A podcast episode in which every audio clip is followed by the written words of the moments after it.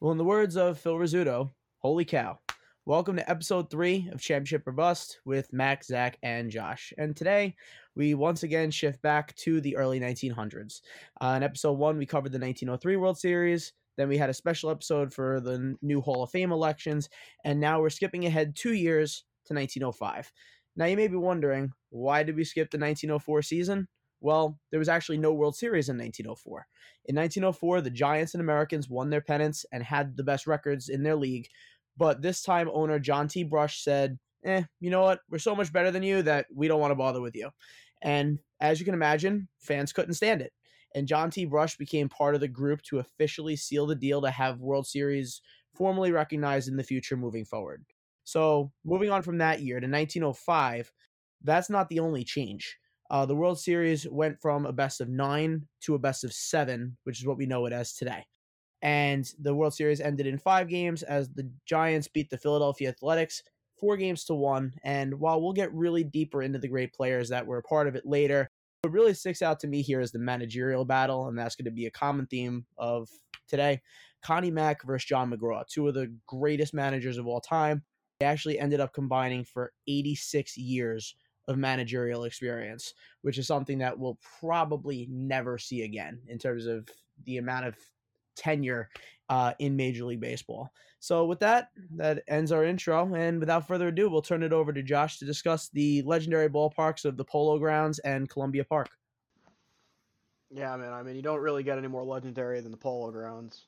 Although it wasn't uh, the Polo Grounds four, which is the one we really know today. You know, everybody knows the the weird little, you know, bathtub shape and, uh, you know, really short poles, and then the incredibly, incredibly deep outfield, you know, center field. There, nobody was hitting a home run there. I think there's like maybe six or seven home runs ever that haven't hit over that center field wall. But this was Polo Grounds three, and it didn't become known as Polo Grounds four until there was a, a renovation after a fire in nineteen eleven. So this is a couple years before that. So Polo Grounds three was known as Brotherhood Brotherhood Park uh, when it opened in eighteen ninety. And, you know, as you know, it was about two eighty down left field line, about two fifty-eight on the right field line, a whopping four eighty-three in center field. Jesus. And left center and right center were about four fifty, where they had the uh, bullpens for both teams. And, of course, that is the home of the Giants. And then the home of the Athletics was Columbia Park, also known as Columbia Avenue Grounds. It was built in nineteen oh one, and it was the home of the Philadelphia Athletics, who played there for about eight seasons. The park pretty much fell into disuse after they left uh, in nineteen oh nine, where they moved into a larger uh, Shibe Park, and the park ended up getting demolished in about in the nineteen tens. Uh, the stadium was small. It originally only had a seating capacity of about uh, nine thousand five hundred people, and it was increased to about thirteen thousand. Uh, by adding some bleacher seating in the outfield. Uh, this, this stadium was known to only have one uh, clubhouse, one dressing room for the home team, and visiting teams actually had to change in their hotels. Wow. And even wow. though the ballpark was in Philadelphia's Brewerytown section, they weren't allowed to sell beer. So imagine going to a game and you weren't even allowed to have a nice cold beer. What a shame. That's funny. Weird times. But no, what immediately sticks out here is like just looking at the demographics. Like, um, Columbia Park looks pretty much like a relatively normal stadium outside of right field, but the Polo Grounds, it's four eighty-three dead center, and you go in two seventy-nine and two fifty-eight Wacky. Left and right. Just the thought of how many home runs would be hit going left and right with today's guys. Uh, you know, we talk about the right field porch with Yankee Stadium, and we're going back almost, you know, fifty feet in, yeah, and seeing how that would go. It just makes you think of like how different careers would be. Yeah, I mean, it's crazy. I mean, Columbia Park is, is like Yankee Stadium on steroids. I mean, their their right field line was two eighty with wow. the three twenty-three in right center, but their left field line was three forty, three ninety-two in left center. So I mean, if you're if you're a left-handed hitter, man, you had, you know, you had the advantage by far. For sure. Not that guys back then we're really hitting that many home runs. Yeah. But, you know, still, if this was a park nowadays, yeah, a left-handed batter would really excel in, in a park like that. Wow. Uh, Josh, let me ask you, did was there any uh, underwater baseball being played at any of these? underwater baseball? No, I don't. I don't think so. Not not in these ones. Even if the you know the Polo Grounds was called bathtub, but no. Just a nineteen oh three thing, huh? Just a nineteen oh three thing. Hey man, if you're not playing in knee deep water, I don't know what you're doing. This is rain or shine baseball. Okay. All right. So now that we've covered both of the fabulous stadiums that these two teams played in, I will send it over to Zach, and he'll tell you more about the actual games. Yeah. So. Series as a whole, the Giants beat the Athletics four to one. I'm sure we all know that. And my first immediate thought was, what is this series known for today? Everyone obviously thinks of Christy Mathewson's three shutouts over the course of six days, but all five games were actually shutouts, which is really crazy to think about. Um, and Mac's going to talk a little about this later, but there's obviously two great Hall of Fame managers, and we'll get into that more in depth in just a little bit. Um, context going into the World Series. Giants were clearly the better team, holding first place all year, literally since the second week of April, won over one hundred games, and Philadelphia reached first place in late August and held on despite a late season slump to make it there. And here, even before the series started, we had another episode of baseball being wacky slash corrupt in the early nineteen hundreds when arguably the Athletics' best pitcher, Rube Waddell, had an injury wrestling a teammate, Andy Coakley. And some speculate that Waddell was even paid off to fake the injury, but nothing is confirmed. Uh, so game one That's takes place. Crazy, man. I know. It's nuts. But, I mean, it gets even worse with the Black Sox stuff, but that's in a few years. We'll get into that one day. I mean, I mean, I mean, yeah, but uh, who's paying off uh, the you know the Athletics to take a dive here? I mean, the Giants were the clear favorites, you know, far and away. But there were also so many rumors about so many other guys that drew games too. So it definitely wasn't limited to just this year or the Black Sox. Even so, imagine being that dumb and like wrestling, wrestling a teammate like that. Like what? Hey man, boys are gonna be boys. Jonathan Papelbon and Bryce Harper did it. Oh yeah. No, I don't know. I wouldn't call that wrestling. Oh yeah, yeah. All right. Uh, well, game one takes place on Monday, October ninth, nineteen oh five, at Columbia Park, Josh talked about. And you guessed it, it was a shutout. Giants win three nothing. Uh, Mathewson takes the mound against twenty-five game winner Eddie Plank. Uh, Plank did pitch well, all, all in all considered, you know, giving up two runs in the fifth and the third in the ninth. But you can't beat Mathewson. He blanked the A's, gave up four hits, and struck out six. And Mathewson also just pulled a Jacob deGrom and con- contributed on offense as well, hitting a single in the fifth to start that rally and then sacrificing the runner over to second in the ninth to get that insurance run across. So he's really playing both sides of the ball here. Game two takes place Tuesday, uh, actually a day after, but it's at the Polo Grounds, so they take a train up to New York. Philly wins three nothing. Giants trot out Iron Man Joe McGinnity against Chief Bender for the A's. Brief fun fact, McGinnity got the name Iron Man because he was known for throwing in both games of doubleheaders on the same day. I'll and never see that again. Nope, never, never. Um, and Bender ended up shutting out the Giants and only giving up four hits, so, you know, rivaling Christy Mathewson tier. And McGinnity went eight innings, giving up three runs, but all unearned. One run scored in the third inning off a botched grounder, while the other two were scored in the eighth. Two complete game shutouts in a row on either side, and the series ends up being tied at one. Game three goes back to Philly on a Thursday, a day off. New York wins nine nothing. They routed him. Mathewson again takes the mound on two days rest against another t- over twenty-game winner, Andy Coakley. You know, A's trying to play near perfect to try and crack Christie, but they just can't do it. They didn't help themselves either. Philly made four errors and gave up seven earned runs to, on this game, and the Giants ended up putting the game away in the fifth, scoring five runs on four hits on that inning. And again, Mathewson pitched another four-hit shutout, truly unheard of.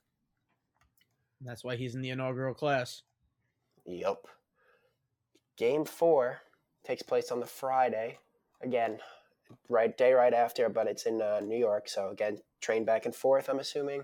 Iron Man Joe is back out there on two days rest against Eddie Plank for the Athletics. This game, very uneventful, around four four hits in total in this game. Lone run was scored on a, an unearned in the fourth inning for New York when the leadoff hitter reached base due to a shortstop error. Here we are. Game five, New York's up. It's in the Polo Grounds, sellout crowd. I think it was like twenty-four thousand were there. Mathewson again comes back to the mound after only two days rest, and the A's tried out Chief Bender again. Game was scoreless until the fifth, when the Giants scored on a sac fly, and they would get an insurance run in the eighth, when again, Mathewson himself scored on the ground out. Mathewson dominated for a third time, shutting out the Athletics and giving up five hits today, as the Giants would take the series four one, and he'd give up just fourteen hits in three games, complete game shutouts. Obviously, we talked about first best of seven series. Just a few fun facts. Uh, John McGraw, the Giants manager, had previously referred to the Athletics as a quote-unquote white elephant, which the club uh, adopted as their symbolic mascot, and is still one of the A's alternate logos. I'm sure you guys know that. Oh, I, I never knew why that was, because it never made any sense when they showed those on the uniforms. Yeah, me too. That's crazy. They've been using that for over one hundred years. Nuts. And obviously, this was the first and currently only World Series consisting of entirely complete game shutouts. Uh, only one reliever was used in the entire series. Red Ames really for Joe McGinnity. You really can't have a better World Series than that. That's incredible. Wow. I, I gotta say something bad that just crossed my mind. What? uh, speaking speaking of the A's and the white elephant, I mean, I thought that was just because the the way that team is managed is such a circus. Not wrong. Yeah, I mean, they've been miserable, but. Anyway, back uh, to what you were saying. Yeah, only one reliever used in the entire series in Game two. Um, and also, pretty bad stat here for Philly. Uh, notice how Phillies, they only scored on unearned runs in that Game two that they won. This puts New York's earned run average at zero for the entire series. They never gave up an earned run in the World Series. Wow. That's crazy. I mean, I know when we talked about nineteen oh three, that was like half the run scored, one earned, but to not score a single earned run in a five-game series, yeah, that's pretty bad. Yeah, so... Maybe New York was right to not want to play them. Yeah, maybe they were. Uh, and again, this was only done once in the World Series, but this was actually done a second time in the Wild Card Series in twenty twenty when the Atlanta Braves blanked the Cincinnati Reds. But that was a three-game series, so there is a little leeway there. But still, the fact nah, that it happened again... That. It's pretty crazy. I wouldn't count that. And last one for you. The first steal of home base during the World Series occurred during the fifth inning of Game three by New York's Bill Dahlen on a front end of a double steal. There oh, you man, go. Bill Dahlen. Pretty nice. He's All still right. getting Hall of Fame chatter. He's never gotten in, but everyone's been on him. I talked about him a little bit in oh three, I think, too. Oh, really? Yeah, but there's been multiple podcasts talking about his Hall of Fame case. A lot of people for his case. Uh, obviously, a dead ball era guy, so stats don't really hold up. But you know, there's a he's one of the few people that from that era that aren't in yet that really haven't been forgotten in those discussions. Gotcha. Well, yeah, that's all I had for the you know game breakdown. Some fun facts. Um, turn it over to Mac here for the Hall of Famer section. Sounds good. So talking about six Hall of Fame players, obviously one did not play, Mister Rube Waddell, uh, you know, the fight of steel. And we also have two managers and one umpire. Uh, so the players were Roger Bresnahan, Christy Mathewson, Joe McGinnity, Iron Man, Chief Bender, and Eddie Plank. Two managers, John McGraw and Connie Mack, obviously, and one umpire, Hank O'Day. Hank O'Day has the rare distinction of being able to say that he called the nineteen oh three and nineteen oh five World Series. He was inducted into the Hall of Fame in twenty thirteen, well after his death, but he was a player and manager at the Major League level. I won't go too far into it because I know I talked about him before in the past, but definitely some more stats on him since I know I didn't cover it much. He was just one game under five hundred in his career as a manager and finished as a, as a pitcher with a seventy-three and one hundred ten record with a three point seven four E R A. So at the time, not the best pitcher, but... um. solid manager, and a Hall of Fame umpire. Um, more on Rube Waddell, who obviously, as we said, did not play, but he was on the Athletics from nineteen oh two to nineteen oh seven. He led the league in E R A twice, won uh, the pitching triple crown in nineteen oh five, and made the Hall of Fame in nineteen forty-six with that big old-timers committee that I mentioned in the past. Two other athletics who wound up making the Hall of Fame. Uh, two of the most unlucky pitchers that you can ever see. Uh, Chief Bender spent the World Series going one and one with a one point oh six E R A. We love the dead ball era. Jesus. And in his whole career, he led the league in winning percentage three times and had a career E R A of two point four six, inducted in nineteen fifty-three by the Veterans Committee, and it took him sixteen Hall of Fame elections to reach the seventy-five percent mark. Uh, so the Veterans Committee helped him out there, but he had votes in sixteen different elections. This was back when sometimes they had two or three elections in the same year, but sixteen tries, and he eventually got in. Very well deserving. Eddie Plank um, was another Hall of Famer for the Athletics. He went oh and two with a one point five nine E R A. So both of these guys just got the short end of the stick in every way, shape, or form, even for the dead ball. Learn the offense, man. Score a run, holy. Zero offense. Yep. So for perspective, he was a three hundred win pitcher with a career two point three five E R A. Wow. So it's not like it was that he pitched badly and that's relative to the era. He had a one point five nine E R A. So he was, you know, almost point eight lower than he normally would be. And he still went oh and two. Uh, so he'll definitely be coming up again because he did win three World Series after this time. So even though he lost this time, he he definitely was a frequent flyer in the World Series. And he was also inducted in that nineteen forty-six Old-Timer Committee class along with Rube Waddell. So moving on to the championship-winning New York Giants. Man, I wish I could say that in football now. Uh, Roger Bresnahan hit three thirteen in the World Series, going five for sixteen. Uh, he also had four walks and two hit by pitches, so he really reached base um, eleven times out of twenty-two, so fifty-fifty. Uh, he was inducted via the Old Timers Committee in nineteen forty-five, the year before those other guys, with a ton of different people, including Ed Delahanty and Fred Clark. Definitely not really strong career numbers, even relative to the time period. Uh, he had a career batting average of two seventy-nine. I know batting average isn't the biggest thing now, but back then it really mattered.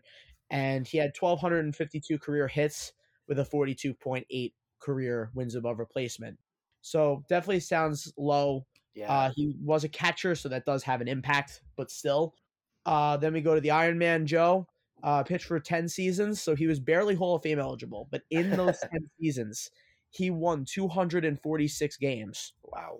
And he had a career two point six six E R A. I know, like I said, similar wow. to batting average, wins aren't the big fun stat anymore, but yeah. he did lead the league in wins five times. Jeez. Which he was averaging almost twenty-five wins a season. Yep. Yeah. And it shows that a dominant team absolutely trusted him. And I think that matters. But despite this, it still took him eight tries on the voting to get in, and he joined Eddie Plank in that same Old-Timers Committee election, so with him and Rube Waddell. So a lot of appearances in that nineteen forty-six committee Uh, coming up in the first few of these episodes. And last but not least, I won't go too far into him because Zach hit it really on the head, but Christy Mathewson, one of the first five Hall of Famers in the inaugural class of nineteen thirty-six, obviously had the World Series of a lifetime, uh, over one hundred career wins above replacement, a three seventy-three and one eighty-eight career win-loss record, two triple crowns, led the league in wins four times, E R A five times, strikeouts five times, and whip four times. So anyone who watched the Johan Santana episode, you know how I feel about leading the league uh, three times in multiple categories. Clearly dominant, clearly one of the very few best of his era, and one of the best all time to this day. No real debate there whatsoever. But there is a debate with our Hall of Fame managers, Connie Mack and John McGraw. So I'm going to hit both of you guys with this, and I'm pulling up my list that I did during COVID, which I alluded to when uh, we did our Hall of Fame episode. But just to kind of refresh memory, uh, during the pandemic, I was really bored, and I decided to basically mentally blow up Cooperstown and start over from scratch. As and you I do when you're bored. Players, yes, I'm a nerd, I know. Players, managers, um, executives, the Negro Leagues, and contributors, all separate categories, ranked um, by the numbers. So I'm not going to tell you guys where I ranked Connie Mack and John McGraw, but I will tell you they were within two of each other, and both okay. were in my top five. So I'm interested to see where you go with this. So Connie Mack um, was a manager for fifty-three seasons. Wow. Career win-loss record of three thousand seven hundred thirty-one and three thousand nine hundred forty-eight. So he was two hundred seventeen games under five hundred, career four eighty-six winning percentage. He made nine pennants and won five championships. Oof. So just to recap, fifty-three seasons, two hundred games under five hundred, but won five titles with nine World Series appearances. Yeah. John McGraw, thirty-three seasons, so twenty less seasons than Connie Mack. two thousand seven hundred sixty-three and one thousand nine hundred forty-eight. So he's oh. not eight hundred games over five hundred, but he only won three championships instead of five. But he made ten World Series instead of nine. Keep in mind, Oof. John McGraw was on the New York Giants, who made it in nineteen oh four, and the owner said, we don't want to play it. So there could have been a fourth one there. So adding that context in, part of me is, you know, kind of interested to see where you guys go with it. And yeah. I'm still kind of uncertain of where my position is because I had him so close before I even put that into consideration. So based on that, would you almost rather be the guy who managed twenty more seasons, won a lesser percentage of your games, but won two more titles, or the guy who managed twenty seasons less, won eight hundred more games than they lost, and won three titles and made it there ten times? Yeah, at that point, I think I lean Connie Mack because long, uh, longevity at some point is valuable. But then you think about what you said. McGraw is, you know, managing one of the best teams in baseball for those whole eras and couldn't win half of his World Series appearances with that. You know, they're always, the Giants were stacked. So that's really like eye-opening. I didn't realize that he was three for three for ten, right? Yeah, he was three for ten, but in reality, it was really three for nine. The tenth season, nineteen oh four, well, I can't really count him as losing it. Oh, right, right. So but still, he's really three for nine. I'd give it to, yeah, okay. Um, but still, I think I'd lean towards Connie Mack just because of, I mean, yeah, he's very much below five hundred, and that's not good. But I mean, look at the A's team he was managing. He managed that A's team to get to that World Series, um, I'm assu- you know, to face the best team in baseball. It's not his fault they had absolutely zero offense for those five games. Um, right. So, yeah, I'd actually lean Connie Mack a little bit here. Uh, Sherm, what's your take? And then I, I want to hit you guys something else. I, I, I would be inclined to agree. I mean, you're going to go to the one nine World Series and you're only going to win three of them with a team that was that dominant in that time. I mean, we know, especially especially nowadays, you know, you don't really need to do all that much in a regular season. But, you know, come playoff time, that, that's when the manager needs to be good. I mean, you know, we're all Yankee fans, and we sit here and go, oh, Aaron Boone's yep. such an idiot. This guy is terrible. And everyone goes, but yeah, he's winning games. He makes the playoffs. And it's like, yeah, but he makes boneheaded decisions in the playoffs, and that's why they lose. Yep. Well, uh, to me, that seems to be the same thing that's applying here. I mean, you know, you have the best team in baseball, but you can't win. That's not good. It's not a good look. So yeah. Let me give you blind comp before I tell you where I went with this, because I want to see where you go in here. And these are also two guys who are within each other on my list. This is number ten and number twelve. You know who both of these guys are. They were from our era, our childhood. twenty-nine seasons, five hundred games over five hundred, one title, five pennants. Am I supposed to guess? What? Am I supposed to guess this? Yeah, twenty-nine seasons, five hundred games hit? Over. What? Can I have another hit? No, wait, Mike, uh, Mike, is it yeah, La Russa? A, not quite. La Russa has more titles. This guy was on in a National League borderline dynasty that was always the bridesmaid and broke through one time. One team? They won one time. I got to think. Uh, read my stats one more time. twenty-nine seasons, twenty-five oh four and two thousand one, so five hundred games over five hundred.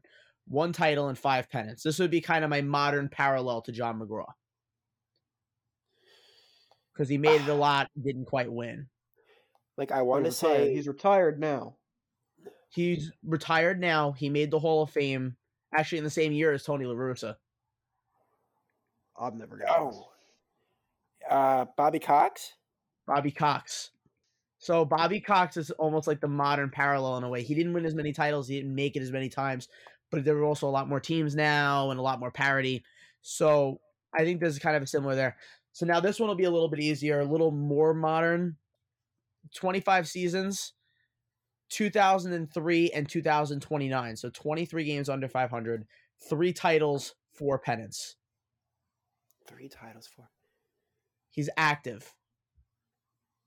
Is that Bochy? It's Bruce Bochy. Let's go. So who would you be, Bobby Cox or Bruce Bochy? Bochy, one hundred percent. Interesting. So this is where I'm kind of yeah, realizing I gotta, my own. I gotta, go, I gotta go with Bochy too. I mean, those Giants teams were good, right? They, they were yeah. good. They weren't that good, but they and won. They didn't really have any guy who, other than Buster Posey, was like a Hall of Fame level guy either. But they won. I they mean, were really good. Bumgarner was that good. Yeah, Bumgarner was that dude. Right. But yeah, so, I mean, I mean, I, I mean, again, you, he didn't have the best team, but he went out there and made them the best team. That's a good manager. Yeah. Wholeheartedly agree. And I'm actually changing this a little bit right now. So I, from when I did this in twenty twenty, I had Connie Mack as the third greatest manager of all time. And I had John McGraw at number five. So I agree with you, Connie Mack over John McGraw. Um, when it came to the other two, I had Bobby Cox at ten and Bruce Bochy at twelve. And I think I'm actually going to flip them right now uh, because you're right. And it's, I see that parallel as I was, you know, going through everything. It just made a lot of sense to me of like Bobby Cox being the guy on really good teams with really talented players, getting, to, you know, winning those N L crowns, winning that N L East division year after year after year, and only breaking through the one time. And that's not a shot at Bobby Cox either, mm. but he had a talented bunch. And Bruce Bochy had a talented group, but not like that. Yeah, arguably less talented. But I think I gave, I think I, Uh, took too many points off of Bochy for being under five hundred for his career, when in reality Connie Mack was too, and Connie Mack's, in my opinion, the third best manager ever. So I think that that uh, kind of changed my tune a little bit. So I was interested to see what you thought. Uh, I know I put you guys on the spot a little bit there, but I thought it could be uh, something a little bit fun to do. So I was happy. I guess that was all right. Who's eleven in the middle of them? Tommy Lasorda. No. So twenty-one okay. seasons. He was one hundred sixty over five hundred, so he was over the five hundred. He won two titles and made the same amount of pennants as Bochy with four. Gotcha. So those three are kind of like in the same amount. I probably would go Bochy, Lasorda, and Cox. I didn't want to make it so dependent on the amount of championships, but that does yeah. matter, especially for managers. Like, what else are you really judging them on? So I, I think I'm going to end up flipping those two.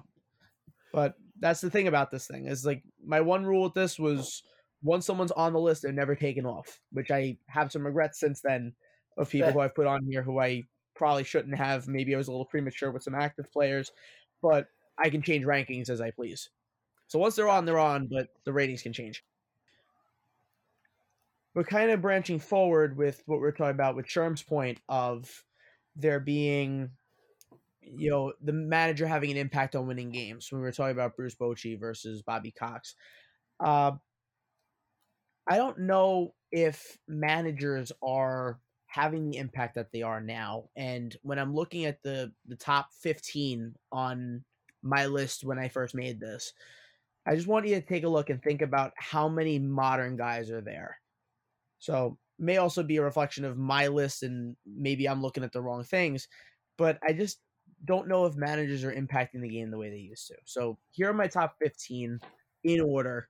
And try to think of how many modern guys you see here. So, Casey Stengel, Joe McCarthy, Connie Mack, Walter Alston, John McGraw, Tony La Russa, Sparky Anderson, Joe Torre, Miller Huggins, Bobby Cox, Tommy Lasorda, Bruce Bochy, Frank Chance, Earl Weaver, and Billy Southworth.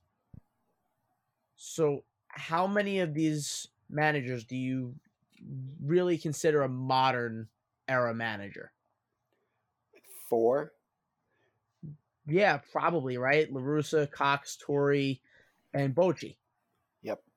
I mean, maybe if you want to add Lasorda or uh, Sparky Anderson, but you're talking about four out of fifteen. So most of these great managers who won all these championships, and part of it might have been the fact that there were lesser teams and things like that, but the great managers seem to be almost a thing of the past. And even the, the people that we brought up as modern, Joe Torre has been out of the league ten years. Bobby Cox has been out of the league ten years.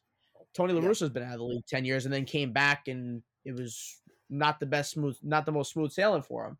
So how, especially now with the shift and the pitcher limits and all these other things, how much impact are managers really having now? Are they kind of what I've accused Aaron Boone of being, a puppet of the G M, or are they having an impact on winning games? So I guess I'll open it up to Sherm first. Uh, that's that's that's a tough question because you bring up a lot of points there. I mean, uh, to me personally, I think that guys, especially you know back in nineteen oh five, these guys didn't do anything. They wrote a lineup card, you pitcher through the whole game, exactly. You had nothing to worry about once the guy got hurt. And a lot of these guys, they were playing too. They were more worried about their own at-bats than what, what everybody else was doing. They didn't they didn't have to care. That is fair. John McGraw was a player manager for a while. Yeah. I believe Connie Mack was too. Yeah, and I mean, you know, I you know nowadays they're moving away from the managers really being involved again. Now that you you know you have universal D H and you have guys like Aaron Boone, who is literally just you know Cashman's puppet. You know, the G M is, is literally you know phoning down. I mean, well, this is all speculation, but you know most of us think it's true that the G M is phoning down to the you know the bench and telling him this is what you're doing, this is what you're doing now, and you're gonna go stand in front of the media and hear for it later when it blows up in my face. The numbers departments run baseball. Yes. Yeah, but I mean, you know, maybe, you know, ten, twenty years ago when guys like Torre were managing, yeah, I mean, you had to you had to control your bullpen you, and and you had to control your team. There was a and especially in the National League. A National League manager uh, is the most important manager in baseball because they have to manage the team. Yep. You have to manage your pitching changes, your pinch hitters and all of that stuff. You know, an American League team doesn't have to worry about that. And way back when, when they didn't really use relievers, you don't have to worry about that. But to me, that's that's the manager that really made the most impact regular season. Postseason more than fair. Yeah. I, I think in the postseason, it becomes a little more important on how you're managing your teams. But but still, I mean, if you didn't have to worry about a relief a relief pitcher, what what did you have to worry about at all? Unless a guy got hurt. Very fair, and it's ironic as I'm bringing it up that like really the only thing that a manager today has to worry about is the relief pitchers. Yeah. But back then the managers didn't have to worry about that. I mean, I guess the biggest thing they had to worry about was making sure that their star players didn't get into fistfights in the middle of the game. Yeah, I mean, really. I mean, I mean, I, I'll I'll give you the hottest of hot takes right here. Uh-oh. Uh, I I mean, you know, Joe Torre won us four World Series, but to say that he was a great manager, oh boy, I, I, I can't I can't do that. Sure. I don't disagree. I think he's a Hall of Fame manager, but I think it was a lot of right place at the right time. Yeah, I mean, I mean, you know, you look at his stats before he came to the Yankees. He was, you know, yeah, he managed a really bad Mets team, and then he went to the Braves and the Cardinals, and they were five hundred teams, a little bit over five hundred, and then you get handed the absolutely stacked nineteen ninety-six Yankees, and you go and you win four World Series in five years. Yeah. Any manager, any manager can write out that lineup card. It's not that hard. I can write that lineup card. But uh, what's hey, his name? Bobby Cox coming like, in. Yeah, I mean this. I mean, yeah, I mean, really. You know, it's like, oh, I got, I got a two-run lead in the ninth inning. Who am I going to bring in? Oh, it's a real head scratcher. Kyle Farnsworth. Job of yeah. Chamberlain. Yeah, really. But I mean, this is not. Baseball is not. You know, it's not it's not a football, it's not a hockey, it's not a basketball where you're running plays and you're making a and you're making a system, you're making a scheme. It's you go out there, you throw the ball over the damn plate, and you hit the ball when it's thrown over the plate. Yeah, I mean, yeah, there's tactics and all that stuff, but it's I, I just don't I don't see the impact as much. You know, as much as I'll say things now about you know how the Yankees uh, approach the plate is disgusting, and I want the entire staff fired. Because guys will look at two fastballs down the middle and then swinging it and swinging a slider down and away, yep. And I watch it happen over and over and over again. Yep. And they start winning games and they stop doing that, mm-hmm. and they and then they lose ten in a row and they go right back into that thing. And all the guys on social media and all the you know the beat reporters are sitting there scratching their head, going, "I, I don't get it. I don't understand why they're not hitting." Well, if that's why they're not hitting, because their approach sucks. And if you watch the game for more than ten minutes, you can figure that out. but nobody wants to call anybody out on it. I'll call you out. That's why they the numbers say so. yeah, yeah, the numbers say so. They're they're swinging at good pitches. No, they're not. Got to save these takes for the hot take episode, Sherm. That Torre yeah, take we got need me. A hot take episode, man. That one got me. To wrap up what I just said, National League managers ten years ago were the most important managers of all time. They had the most responsibility. Sure. No, that's absolutely fair. Um, shoot, I don't know how to follow that up very well, but uh, uh you I, you asked me to go first, head, man. I got to give it to you. You really killed that really one. Did. Um, what was I going to say? But yeah, I to reiterate some of Sherm's points, there's stuff I agree with for sure. Like immediately what came to my mind was uh, early nineteen hundreds managers' jobs have to be easier because their pitchers pitch nine innings eighty-five percent of the time. And when they don't, you throw one guy in there who's usually your, you know, your third or fourth best pitcher and say, pitch an inning, please. And then as far as rotation goes, you're throwing the same guy out there every two freaking days. So like, I don't know. It's not tough. Um, yeah, but, I mean, tell me how hard it was for, you know, the manager of the Giants to go out there and go, all right, at Mathewson, you're going out there today, and yeah. guy throws a shutout, and it's like, all right, two days later, you, you're going to throw another one out there. And then three days later, it's like, wow, man, we got this series locked up. One more time, let's see what Close it got. Out for me. I mean, yeah. Dude, Mathewson let a guy get to third base once. Nuts. In twenty-seven innings. One Unheard time. Unheard of. That's insane. How That's hard, how hard is that to write out? Now you got to worry about us. Who's playing what position? That's exactly. Not like these guys were carrying these these giant rosters they carry now. They're yeah. like six subs. That's it. And everybody can play every position. You don't have these guys that are eight hundred pounds playing third base that can't play anything but third base. Uh, yeah, you're not wrong. Um, and again, another point that Sherm brings up that's real good is I think managers, when we were younger, like ten, twenty years ago, is peak of managing. I immediately think of guys like Mike Scioscia, uh, Joe Madden comes to mind. Guys that I really thought were, you know, like masters of the game. I mean, you know, inventing the shift and all that kind of stuff. That's a whole other conversation. But you got to deal with bullpens. You have to, and actually now you got to deal with reviews and win a challenge. And God knows Boone doesn't do that well, but there's definitely an art to it. Well, he's not doing that. I mean, that's a video yeah. guy in the booth. That's part of his staff. Don't get me wrong, but that's not him. You're well, right. Actually, there's no say over that job back then. You could argue replay took away that job because their job was to yell at the umpires and get thrown out and, you know, throw hats and stuff and throw fire their team up. Yeah, the Pinella days and the Earl Weaver yep. days, but. I, that kind of all went away, but part of me wants to know, and I, I'll never want to be that guy that like does research in the middle of recording a podcast, but I kind of actually after this, I want to look up the origin of where the name manager came from in baseball. Cause it's basically a coach. And I always wonder growing up, like why, you know, they called him a manager when they're really a coach uh, who just makes the lineup card and, you know, decides on who's going Opens. Where, but yeah. It seems like back, you know, then, managing behavior was so much more important than it is now because you have the guys who are, you know, gambling. You have the guys yeah. who are alcoholics. I mean, look, Joe McCarthy had to manage Babe Ruth at times. There's no secret about that. So it makes you wonder if that's actually where kind of that name came from. It could have been like a tongue in cheek thing. That's a really good point. Probably a ton of uh, like there's such veteran presences now in the clubhouses where maybe you don't need that guy. Like the Yankees don't really need Boone firing him up. They got Judge, you know. They got guys like Rizzo. I know he's a clubhouse favorite. Stuff like that. So, uh, so uh, you know, because I am the kind of guy that would look it up in the middle of a podcast. Um, so the reason why they use the term manager is because back in the early days of pro ball, you know, you you know used to have. Um, You know, now we have your general manager that takes care of the, you know, the off the field stuff, you know, your your team, ac- you know, player acquisitions and all that kind of stuff. Well, back in the day, that manager did everything. Not only was he, you know, the managing the team on the field, he was the general manager and and everything. He did everything. Oh, like some some of them, it, it was either either that guy did everything or the owner of the team was, you know, the general manager and, and did all that, right. that sort of stuff. And, and and and and you know, speaking of who we were just talking about, Connie Mack, uh, he was the owner, the G M, and the coach all at once. Oh my God! Yup.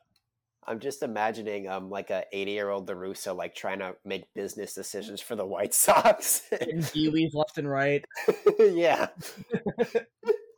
But I think, but I think you know, you also got to remember that, especially because these guys were players, you know, that kind of started a tradition of managers wearing jerseys too, because no other sport does that. That's a good point. Yeah. Any uh, any extra thoughts on this, Mike? After hearing our takes, I th- I think you hit it right on the head. I, I think it, I threw the debate out there because I was wondering kind of what the thoughts were, especially now that you know we always talk about Boone and how the G Ms can kind of you know play puppet master to the managers sometimes, or at least it seems like it to our eyes.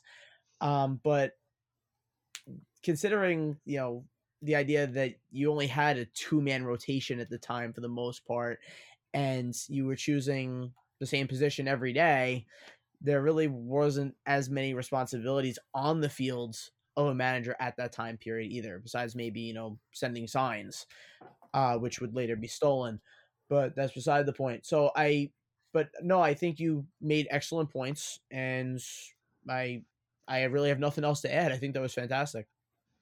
And before we switch Thank topics, um, I'll I have a qu- yeah, uh, I have a question for you guys. I think there's got to be like two types of managers today, though, because like we're saying, there's managers like who we suspect Boone and like definitely like the Rays, who are you know the G M and the front office are telling them what to do. But then there's got to there's guys like Buck uh, for the Mets, and absolutely, I, I think I don't think Buck is taking flack from anybody. I think he's making his own decisions every day. And I think if Bruce Bochy is coming back to manage the Rangers, I don't think he's going to let the front office sit there and tell him what to do, you know? I think Dusty Baker's the same way. I, yeah. I, I think that that statement about the Mets might may or may not be true, because from what I've heard is that Cohen went out and spent uh, an absolute boatload of money to have like the best analytics department in all of baseball because he can. Wow. So to say the manager is not listening at all, I, I, I think is... Uh, You know, these sure. guys got to evolve with the times. I, yeah. I don't think he'd be managing a team if he just didn't listen. No, I think it I may agree. be a lot of, hey, like, you know, the analytics are saying this, so if you're going with the opposite, you better be right.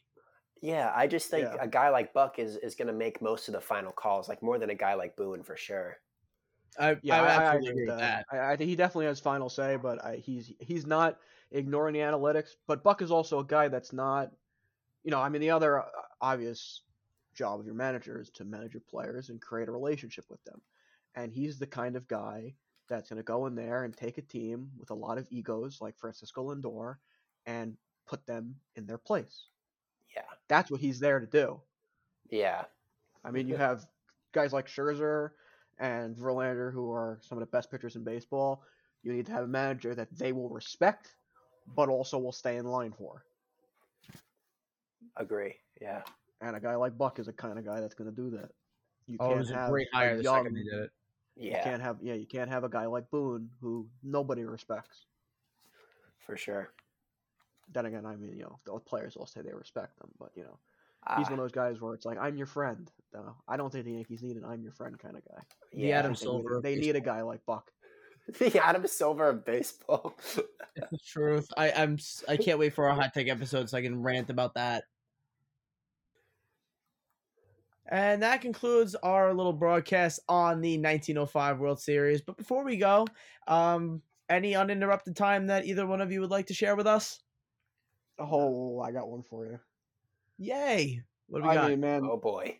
I don't know if you guys have been watching World Baseball Classic, but we're, you know, we're about a week in, and I'm watching Team U S A, and I'm like, man, this lineup is stacked.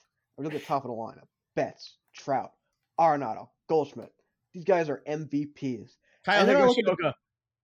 Yeah, no, not, not that guy. That guy's the third catcher on the team. Come on. Sorry, that guy, should, that guy is that guy shouldn't even be the first. That guy is like the second catcher on the Yankees, and honestly, shouldn't even be the second catcher on the Yankees. Yeah, I take Gary Sanchez any day of the week. Back to what I was saying before you rip my head off for that one. The U S A pitching staff is so disgustingly bad, it just makes me sad. I mean, you have so many good American-born pitchers. You know, you got Scherzer, you got Cole, Wheeler, Nola, DeGrom, and who's our number one starter? Adam Wainwright, ninety-five-year-old Adam Wainwright. And I like Adam Wainwright, but he's your ace? Oh, God. I mean, they got they got destroyed by Mexico. And I'm not taking anything away from Mexico. But you can't be giving them thirteen runs at all, especially in a tournament where the tiebreaker is runs allowed. I mean, U S A has to win out and pray to God that somebody else gives up more runs. I mean, this could be the first time ever that U S A doesn't advance at a pool play because their pitching staff is that bad. Good old Brady Singer. Hey, give some respect to Brady Singer. I will not tolerate Brady slander in this room. Listen, man, I mean, nothing against the guys that are playing, and I'm sure they're all having the times of their life, but there's too many really, really good players that did not agree to play, which is just well, I mean, worst case, worst case, Andy Pettit's the pitching coach, so, I mean, he's not much older than Wainwright. He could just suit up. No, but...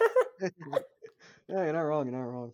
Oh, uh, you know what? They got Ken Griffey Junior on the, on the... On the hitting side? No, on the bench, yeah, so why don't you just put him in the game, too? True. There we go.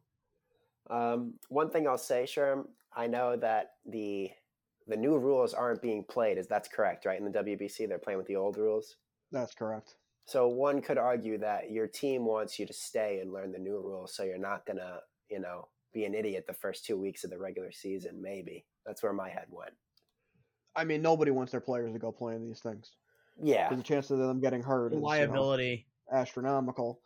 Maybe not as quite as much as baseball, but I know that's always, you know, the fight between, you know, the N H L and, yeah. and the Olympics, that they never want the players to go. And that's why they didn't go a couple of years ago because, you know, someone like, you know, Tavares ended up absolutely yep. destroying his knee and missing the rest of the season.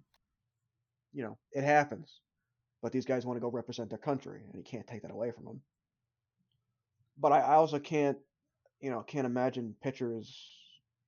I mean, I know the pitch clock thing, and there's already talk about Scherzer, you know, playing mind games because he's the kind of guy that'll, you know, sit there and wait and wait and wait and wait until, you know, until the batter steps out of the box and then doesn't get off the mound. So as soon as the guy steps in, he's throwing the pitch yep. because he can. But I don't know. To me, it's really a fielder's thing, and and I've and, and they've already shown. I forget what team it was, but you know, their way around the shift was, you know, they set up the infield, you know, in the non-shift way, where the shortstop is basically, it was a left-handed batter. Shortstop is basically standing behind second base, one step over, so that he wasn't, you know, breaking the plane of the base. And then they just had the right fielder move in, so he was standing where the second baseman used to stand, mm-hmm. in like that deep out, that like short outfield. Yeah. And then they just had the other two outfielders stand where, you know, they used to in the outfield. It's just, it, it's not, you know, they're. It's already being worked around. For sure. Is it going to be as bad as it used to be? No. Is it still bad? Yes. And they really need to rethink. I, I, I mean, I mean, to me, you shouldn't be allowed to move.